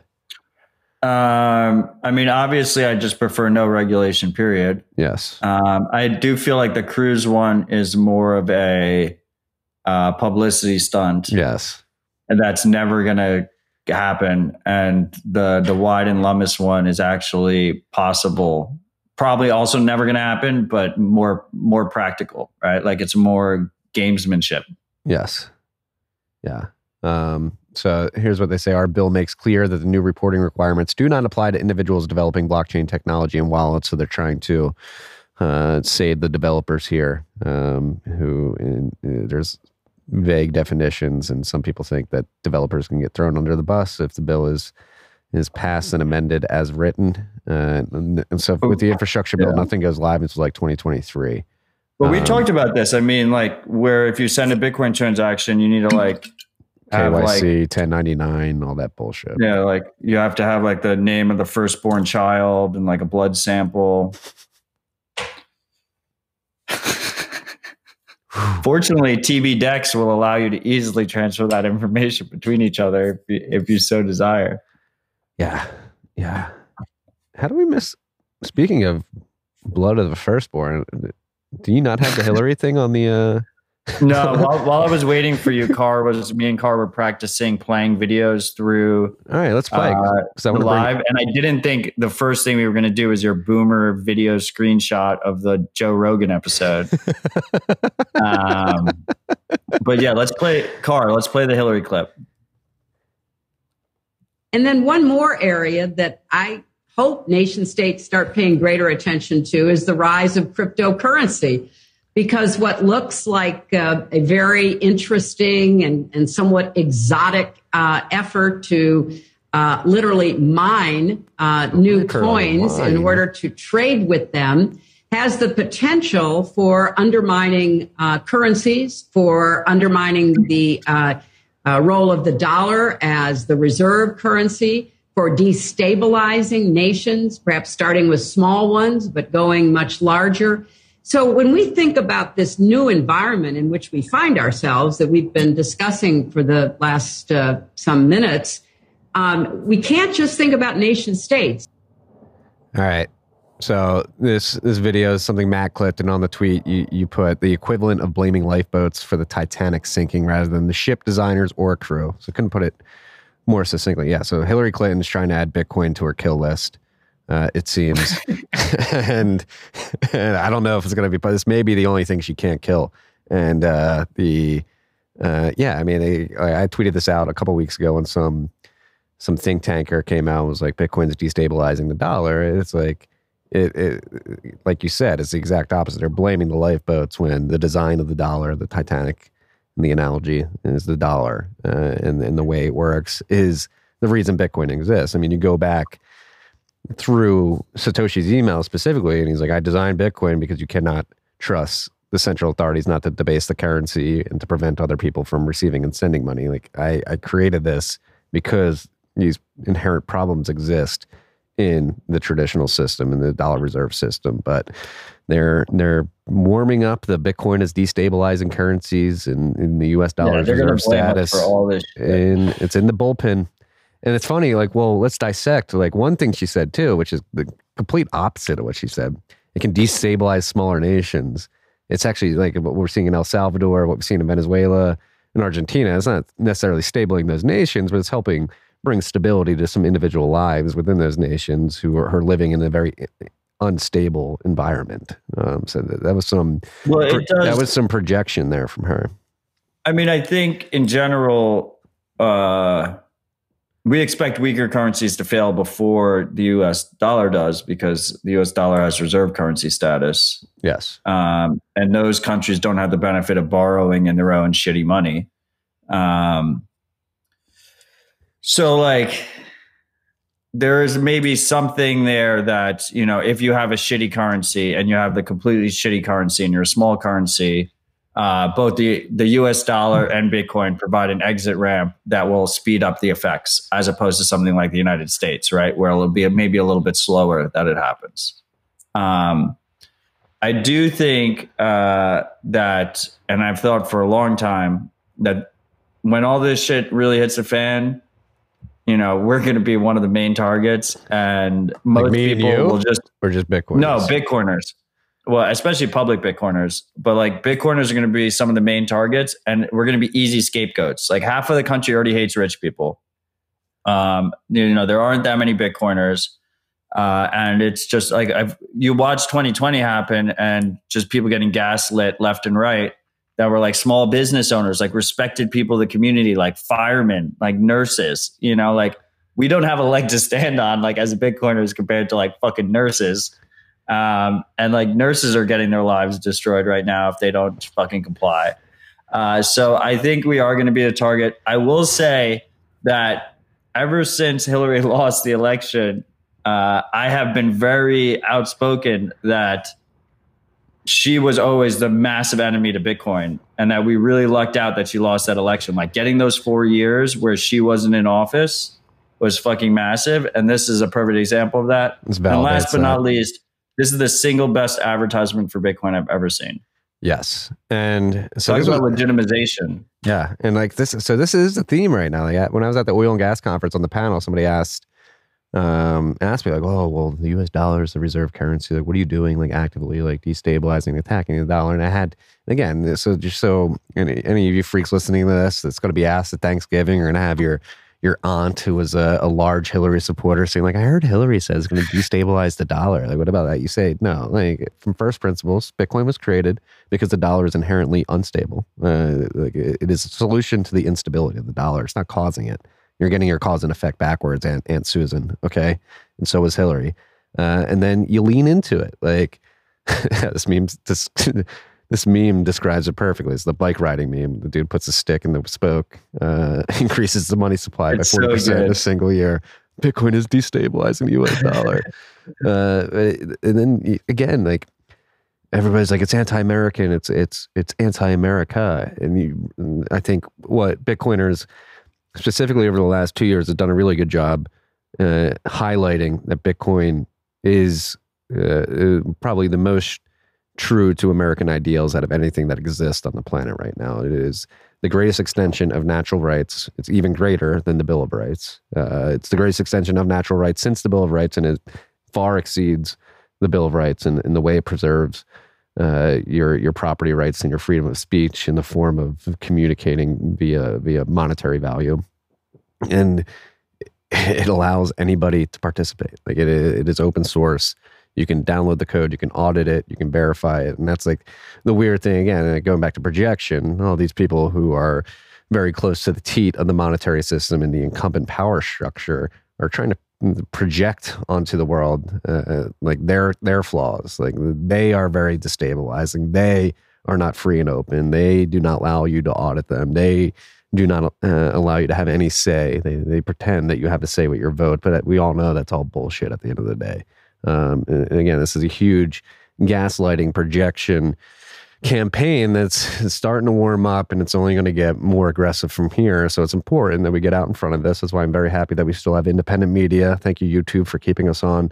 Maybe the Hillary uh, kill list comments Thank you. BitcoinTV.com Thank you. BitcoinTV.com as well. Um, uh, I, I that's hilarious. Is your aunt the one as well? Because I have an aunt, and appear, apparently Mike CRV also has the aunt, has the aunt. oh, I've got many aunts. Yeah. Is it aunt or aunt? Aunt, aunt. It depends on what part of the country you're in. Aunt. Um, I think I say aunt. I might say aunt. I say aunt. Aunt. I, I think I, I say aunt, but I, uh, that's very northeast from what I understand. Uh, What aunt? No, aunt is very northeast. So I'm, I'm trying to.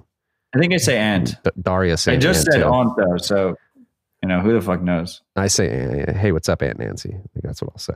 Hey, Aunt Nancy, if you're watching, I doubt you are. What's up? Classic Marty just doxes his aunt. How do you know? Auntie. Yeah. Um, yeah. Yeah. Uh, again, point is they're warming this narrative up in the, the bullpen. This is it's seeing I'm seeing it more and more in the press. Uh, it's been energy FUD, and so they're going to combine the energy FUD with the destabilization of the currency FUD, uh, and they're going to they're going to uh, engage in a full on frontal attack from the narrative perspective on Bitcoin. It's destroying the environment. It's destroying the dollar. Um, but we're here to help educate and get the information out there that this is nothing could be further from the truth. Like Bitcoin is the lifeboat Uh, thank God we have Bitcoin. Without it, these policies that are inherently destabilizing to these currencies would still be going on, and we would not have any alternative. Maybe uh, gold would be the only one, but that would be a very shit alternative in today's day and age. So thank God we have Bitcoin. Don't let these people control the narrative. Get out in front of them, hold up a mirror to them, call out their hypocrisy, and explain to everybody these people are projecting their flaws onto Bitcoin. You heard it here first, freaks. Bring a mirror to Thanksgiving dinner. and Pull it out Susan, and then tell them, tell them Marty from Tales from the Crypt sent you. for you know, we're gonna get like a fucking video of some freak. That'd be great. We should dinner. sell branded, brand, branded Tales from the Crypt uh, mirrors. Just merge, add to the merge. Yeah, yeah. Um, You just pull it out, and like not only do they see themselves, but it also says subscribe to Tales from the Crypt on the top. yeah, these are my tips for a fun thing. You know what? This Thanksgiving, we're going after the family. We're going. We're unabashed. Hey, this is here. And that's another thing I did on this panel today. I went to these oil, like big dick oil and gas executives. I was like, whether you agree with me or not, whether you recognize it or not, it's happening. You can get on or get left behind. Like I don't care. It was like a Satoshi to Dan Larimer. Like if you don't get it, I don't have time to explain it to you. It's happening. You can either get on the boat or uh, stay on the Titanic. Okay. Uh, and I think inducing that kind of FOMO and having the confidence to be like, it, is happening. Like I, I'm at that point now. I'm eight years into my Bitcoin journey. Bitcoin's 13 years into its journey. It's not going away. It's like you like when do not argue with these people. Just be like, hey, you don't have to believe me. You don't have to believe in Bitcoin, but it's happening. Well, this Uh, will be a good Thanksgiving. it's going to be a great one. I'm ready. This Thanksgiving, like there'll be more arguments over like vaccine mandates and shit than there will be over Bitcoin. I think the, the, the hard the hard Thanksgivings are when you've shielded everything. Like if you think about it, if you shielded every Thanksgiving, like 2015 Thanksgiving was pretty tough. 2016 Thanksgiving was pretty tough. 2018 Thanksgiving, 2019 Thanksgiving. Like those were the tough ones, right? Because we were down like 80% and you shielded the year before uh, and all the years before that as well. Like sitting at 60K or wherever we dumped to uh, before Thanksgiving to complete my jinx uh, will not. Uh, like, I think all my family now at this point, like, they know Matt was right. Like, there's no. Uh, I don't have to convince them. we are the iceberg. Car's cracking up. Like CRV, you got you got car dying over. I don't think he's going to be able to make it through the stream. we are not the iceberg. Don't let don't don't let them pigeonhole us as the iceberg. To wrap this up, uh, this particular theme of We the the episode, lifeboats. Uh, the IRS uh, sees crypto seizures worth billions of dollars next year. Uh, tax agencies three point five billion dollars in the past fiscal year. This Infrastructure year law. they seized three and a half bill. So the infrastructure law gives the IRS more sight into crypto trading. So if you're trading, it's probably a wise decision to. You don't even need this for it to be wise decision to stop. But if you ever need more incentive, Well, not. this is probably. I mean, the only ones paying taxes on their trading are the ones that made profit. yeah, which is everybody. Everybody's winning these days. No, Don't trade. but okay. Don't trade their stack sats. Um, so be aware of that. Yeah, obviously. I'm just saying, like that's like a common, like I, it's just it's just a thing that is just like like you pay taxes on your profits. So Yeah. um, just stack sats and hold. You don't have to pay any taxes. yeah, most people who trade are losing money though. So Yeah. Um, on the shout outs and, uh, and like I imagine like I've never tried. I've just like taken my lessons like a man when I was a young Bitcoiner and I lost money uh trying to trade. Like I don't think like if like if you go to if you go to the IRS, you're like, oh, I lost this money on like fucking Shiba Inu or some fucking shit coin. yeah. Like they're not gonna accept your losses. They only take they'll only take your gains. They won't take your losses in this fucking space. yeah, yeah.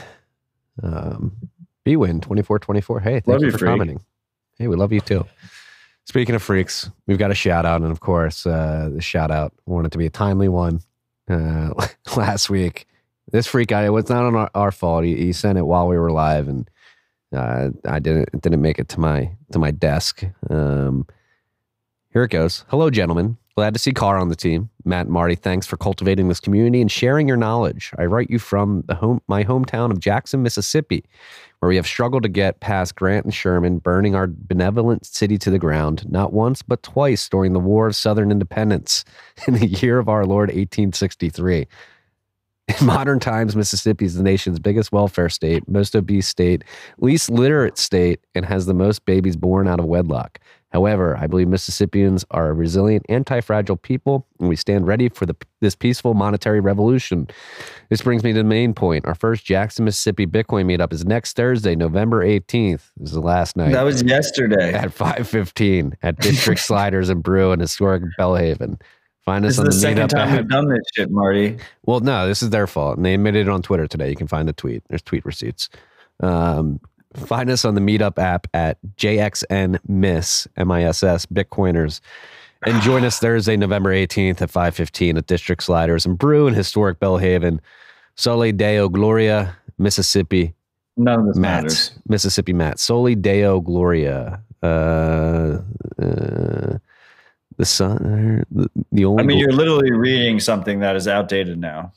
I know, but I'm trying to get this Latin phrase. Soli Deo Gloria. Something Show it to Carr. Maybe Carr can read. the, the Soli Deo Gloria. I mean, as, as a Latin Well, anyway, something of the glory of God. Um, cheers, cheers, Jackson, Mississippi freaks. Glory, we glory owe to you, God alone. Glory to God alone. That's what it means. We owe you a shout out specifically. Uh, this wasn't your fault, Marty. This was their fault. As- they admitted on Twitter today. Said they got it in while Marty didn't take personal responsibility for the nicotine gate, so I don't know. If, well, this, this here we have receipts. We recorded last week at 2 p.m. Central. Uh, we started recording. Uh, this transaction uh, was accepted on 325. So we're an hour and a half. Was it on chain? It was. Was it on chain? I mean, but we were supposed to be No, live was- yesterday. it was we live yes, if we were live yesterday at like 3 p.m., Yes, it then we would have It could have. we would have been out in time. Yeah. But anyway, Jackson freaks, we appreciate you. I love that you guys are starting a meetup over there. Let us know uh, through. I don't check my DMs anymore; they're completely overrun. Through Keybase or Telegram um, or Threema. If you go to mattodell.com, all those contact information there. I'm happy to. We'll give you a free shill before your next one. Check it out, freaks. Last shout out, second shout out of the week. Only two this week, and this one's this one got me pretty bummed out, but I'm happy that the freak wrote in, so we can all learn a lesson here. Uh, what the heck? My wife just She just sent a shout out in to let you know. she just sent me a picture to say I look terrible.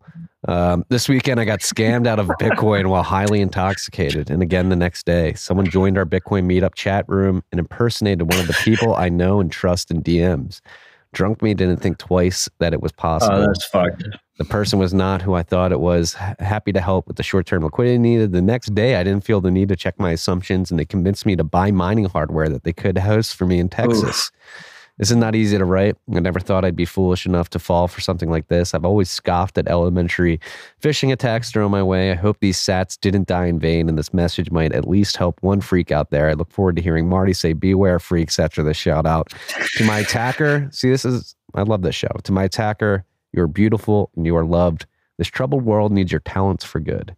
Um, beware, freaks. There's scammers everywhere. They're trying to get your coin, and always, if you are if you are going to help somebody out with uh, some liquidity, Bitcoin liquidity, at least do like a video chat with them. Be like, do you really need this? Pretty much all of us have been scammed at some point or another. So don't beat yourself up too much, freak. But uh, all you other freaks, like you really need to be aware out there. Like there's like a million people impersonating me and Marty. Um, they'll message you. They'll ask you how your trade's going. They're Um, getting that better at be it. They, They are getting better. There are some that are very smart about it. Yeah. How's your trade Um, going? Is the best open line ever. and you need you need to just be very careful because like everyone wants your bitcoin and they're just going to fuck around with you. Um, so be a little bit paranoid and you know cover your six. Um, i would he didn't sign that right? We don't know who that was. Yeah, it was an anon freak. but i appreciate you freak for sharing that story. I mean uh, like i said we've all been scammed at some point or another. I've been scammed many times. Uh, and that's how you learn. It's an expensive learning experience I have something that's not a shout out, but I saw it on Twitter and I just wanted to uh, shout out to LC Hoddle and his grandma. His grandma passed away of uh, Ah, shit. uh, a, a blood vessel burst, I believe. Um, and she seemed like a legendary lady. So shout out to her and uh, cheers to LC Hoddle. Condolences, Elsie Huddle. I'm sorry to hear that.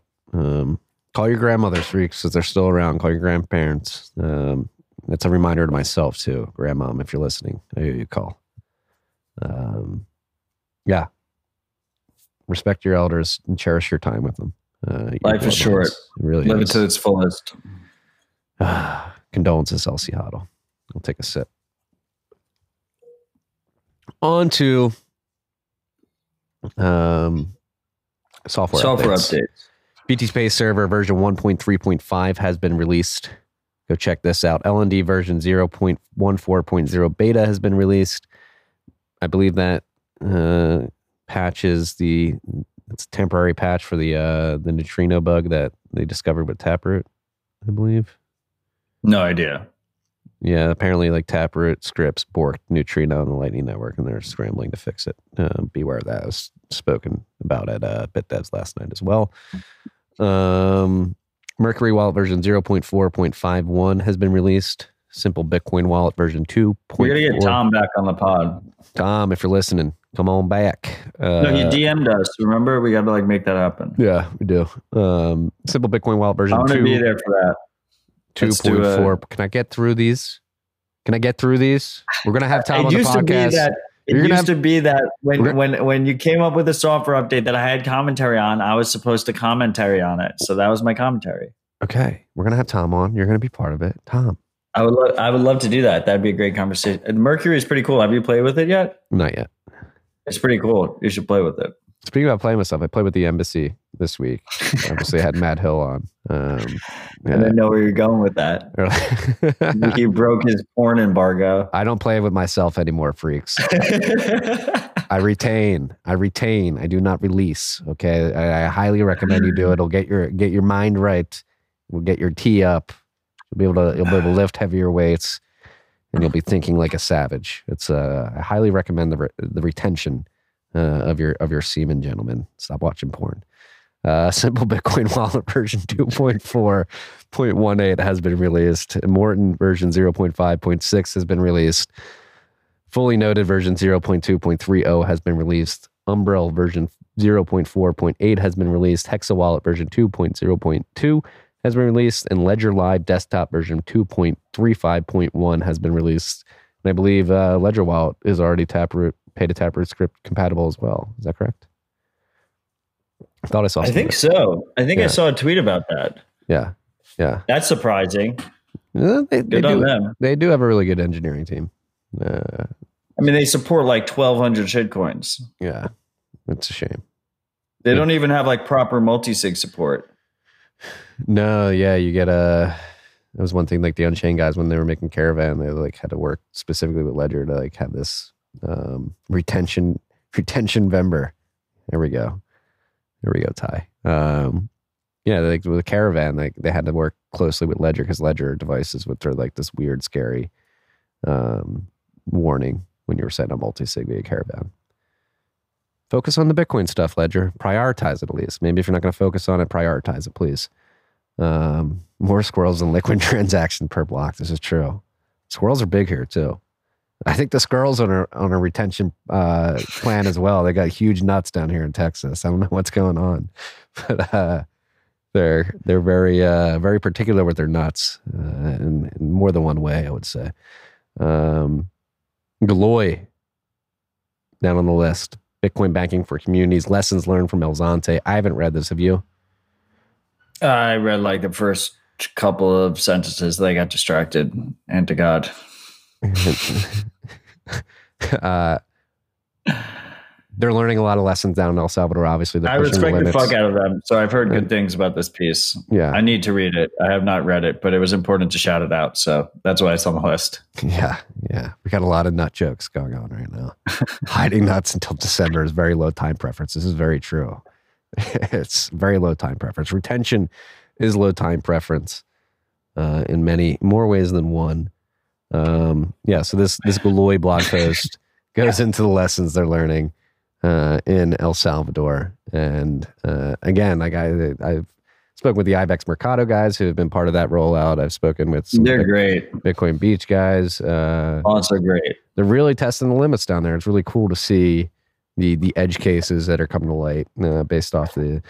The I mean, they straight up just moved fast and broke a lot of things. yeah, yeah. Which is like, hey, again, like we were saying with uh, the on-chain protocol stuff, it's similar to Lightning. Like we're gonna we're gonna test these Right. limits. We're gonna see how it works and and and architect around that. Well, it's nice because on Lightning you can actually iterate pretty fast and you can break things and not have like catastrophic failure, right? But on chain, we need to be as conservative as possible with the actual protocol. So Yeah. it's a nice balance. It looks like some intense yoga there. It's a trap workout. Um, where we had here last but not least, Reason had a mini doc on the environmental impact of Bitcoin. It's a great little six minute, 20 second, Cryptocurrencies like Bitcoin are um, six terrible for the 45 second. environment. It's an extremely inefficient way of conducting transactions. It's a way to both hide dirty money and Fuck you, destroy the Trevor environment at the same time. The environmental attacks on Bitcoin are best understood as a All right, we can pause it by here. economic media. We don't have to listen to the whole thing. Um, We're not going to listen to six minutes of it, but I appreciate it. should we? With the reason guys No. appreciate that? Um, no, but uh, Alex Gladstein, Nick Carter. If you want to go watch it, go watch it. Yeah. Our boy Nick is like in full Miami garb, yeah. like fully embraced Miami. Did he join It was the Bug- good. Did he join the Bugaloos? Is that what's going on here? Uh, Here's No, he I wear a think he was Hawaiian just- shirt now. I mean, I think there's like a lot of overlap in the clothing styles of the Bugaloos and uh, The Miami scene. and Miami. yeah. Yeah, he's just he's just in full Miami vibes right now. Yeah. Well, I mean, I think we should, I, and we've done this before, but I, I, I never mind doing it again. Shout out to the Reason team. They've been putting out incredible content as it Yeah, pertains to killing it. Bitcoin for years. Shout out to Jim Epstein, uh, Nick Gillespie, uh, the whole- Gillespie? Gillespie, um, and the whole team over there. Hey, buddy, I'll be in in a second. No screeching Shout out to. Marty's child. Um, you just got back from the playground. It looked like it was a good rip. He does not want to go inside. Um, having fun. Hey, ha- have children, freaks. I highly recommend it. Uh, it's a beautiful thing. That was it for the list. What are we riffing on? Nick looks like Conor McGregor, and I never have, have seen that that look alike uh, connection there. Uh, I do not. I did not see the Conor McGregor thing, but okay, I, I respect it. Um, I mean, I think it's been a big week. I mean, we got Taproot. Um, that's massive. I mean, it beat my expectations. I did not think we were going to get it so quickly. And uh, Should we do our we have? We have Thanksgiving coming up next week, which is like one of my favorite holidays. It's a very family focused holiday with lots of good food and football. Yeah, it's sneaking up on me. I can't believe it's Thanksgiving already. It's a good American holiday. It really is. Um, Um, should we donate yeah. our million sats to the HRF live on air? we already donated it. Well, I didn't donate mine yet, so I got to do that. Oh well, you still owe. I paid. Uh, Car, I, tweet, I have tweet receipts. Car, Car, can could- look it up. I'm Car, not going to make Car look it up. But no, it's but like if you can pull up an HRF donate page, I will donate a million sats on there. Oh yeah, pull it up. Um, while we're while we're discussing that, uh, yeah, it's uh, it is. It's been an exciting week. Uh, it's interesting. Uh, the the price dumped. Why? do you- And we don't like to talk price talk too much here. What do you think? Oh yeah, it's another thing that like uh, we didn't touch on, but maybe we should. Like the SEC, aren't they sending letters out to funds to like de de divest from any? Is that confirmed, or was that just the. Selkis tweet that you're Selkis- citing? Selkis was going uh going nuts. Uh, USD go to BTC if they they allow He's you. got to donate a million sats.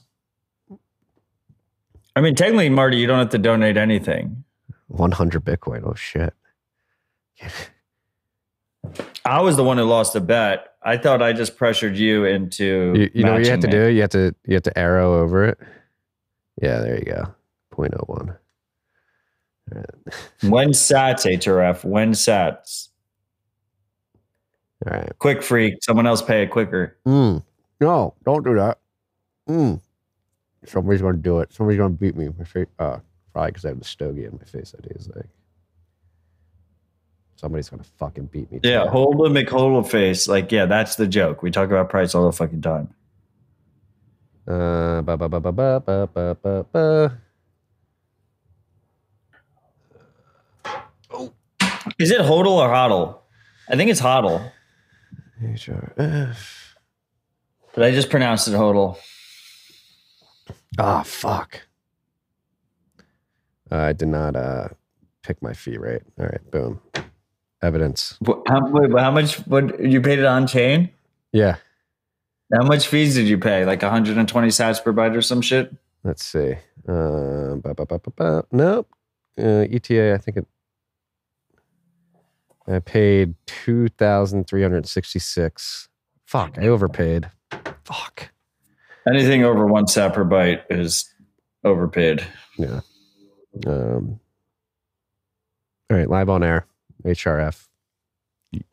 I won the bet, but yeah, still donating. Well, technically, we both won the bet. No, no, no, I won the bet. I know, but like I got Taproot. Yeah, I Happy mean, to. we I'm all, happy to pay a million stats for Taproot, Yeah, but I, I won the timing of the bet. Okay. but it was a win-win bet for me. Hmm. I either got Taproot or a million sats. Speaking of bets, I know you haven't been around in a while, but Murad, you still owe us dinner. Murad owes me such an expensive dinner at this point. You owe us dinner, Murad. If you're listening, I miss you. He You owe, owes us a steak dinner. you owe us a steak dinner. There was also one bet on the table for like a trip to Tahiti that I was like, no, we're not doing that. You remember that? Yeah, I do remember that. Yeah, it was- he would have lost that bet too. I wouldn't be uh, traveling to Tahiti with a family. Sounds terrible. With a young Not child. if someone else pays for it. Yeah, you'd have to pay for a private uh private escort there. um, we're back at 58k. Back at 58k. Yeah, I mean, I mean, dedicated freaks. If they if they want to go back, like you go back and you listen, like there is maybe eight or nine episodes where like I argue with Murad about staying humble and stacking sats versus trading.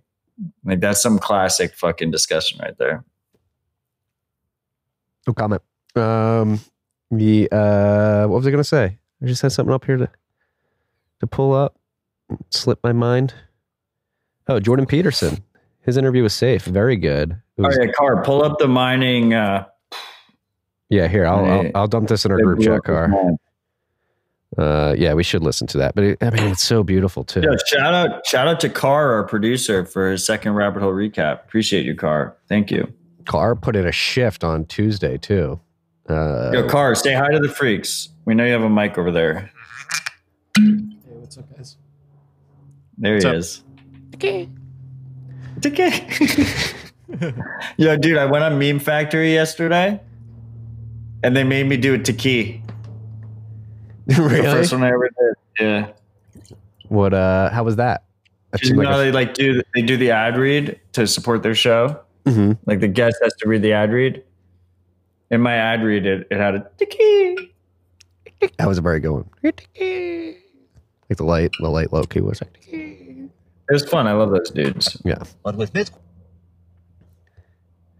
Uh, safe, safe does a great job of orange pilling people. Can we make this big? Because I want them to see uh, Jordan Car- Peterson's face. Car saying no.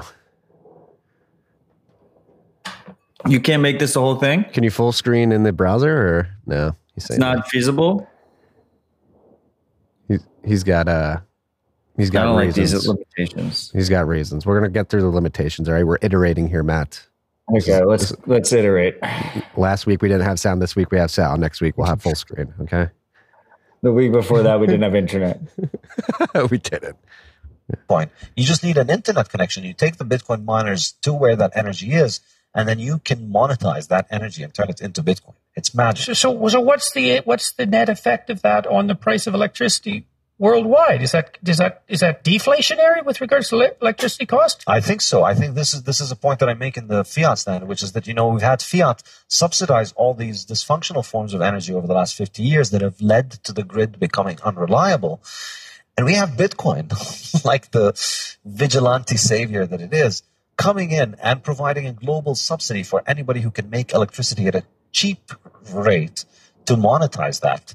And I think Well, not only at a global subsidy, but but so but so interesting because not only you could go to where the energy is cheap with virtual certainty that you're going to make more and more money as the value of the Bitcoin increases by by investing there, assuming you assume that the value of Bitcoin is going to continually increase, which is a logical presupposition if it's if it's as stable as as is claimed, and it's finite in the way that you're describing, and increasingly widely accepted by vast numbers of people. Just seeing So it's also like, an wow, investment.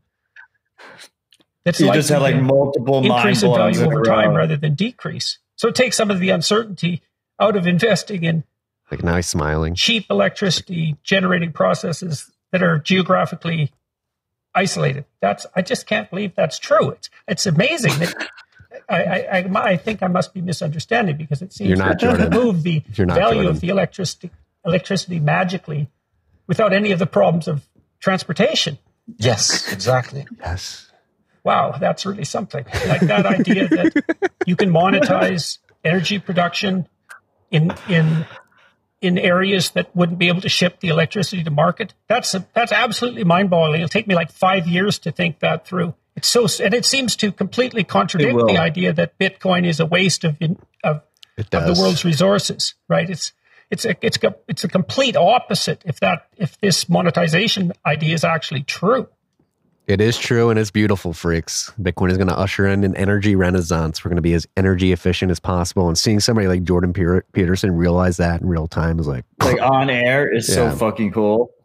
shout out to Safe for for leading him to to this aha moment. Um, Safe's Well, I mean, I, well, like it was like Dergigi and Co got on first, Yeah. right? yeah, And I guess like they did a decent job, but they obviously failed a little bit if like this was still happening.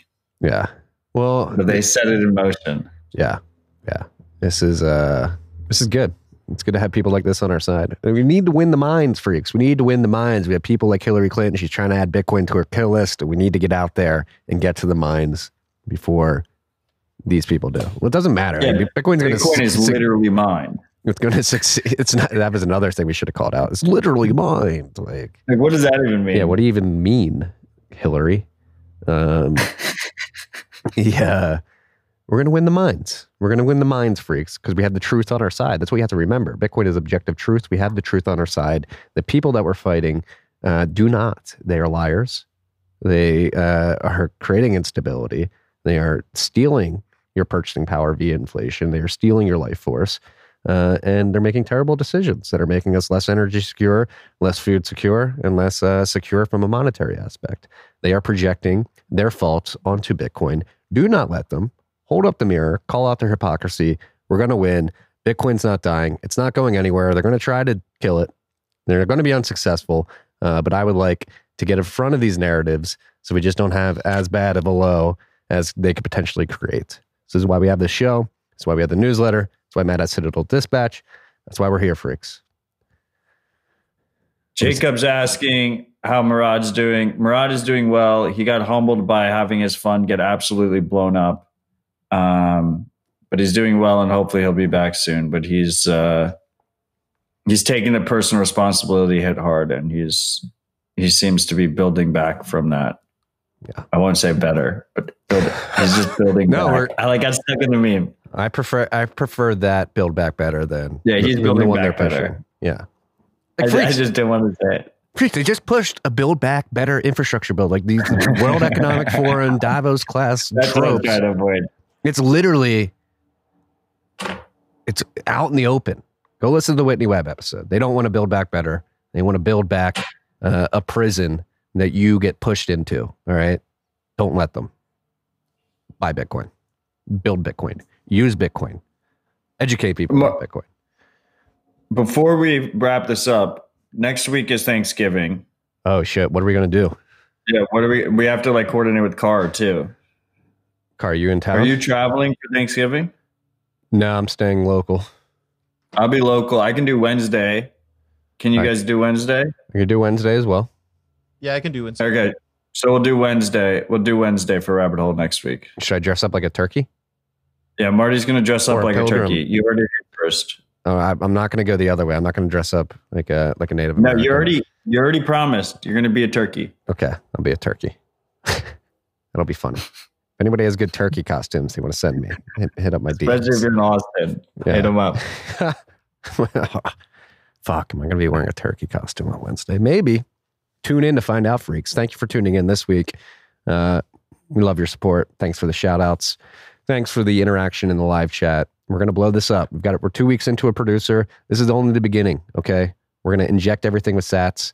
Car, remind me to put your Lightning Network public address into the sat splits. We're sat splitting officially. Uh, we've we've we've got it going on perfectly. Car is going to get sats. DJ or developer is going to get sats. Matt and I are getting sats. Uh, and the the apps supporting the podcasting 2.0 ecosystem are getting sats as well. This is the value for value model that Adam Curry is bringing to the world of content distribution. And it's a beautiful thing. Stay humble, stack sats. Peace and love, freaks.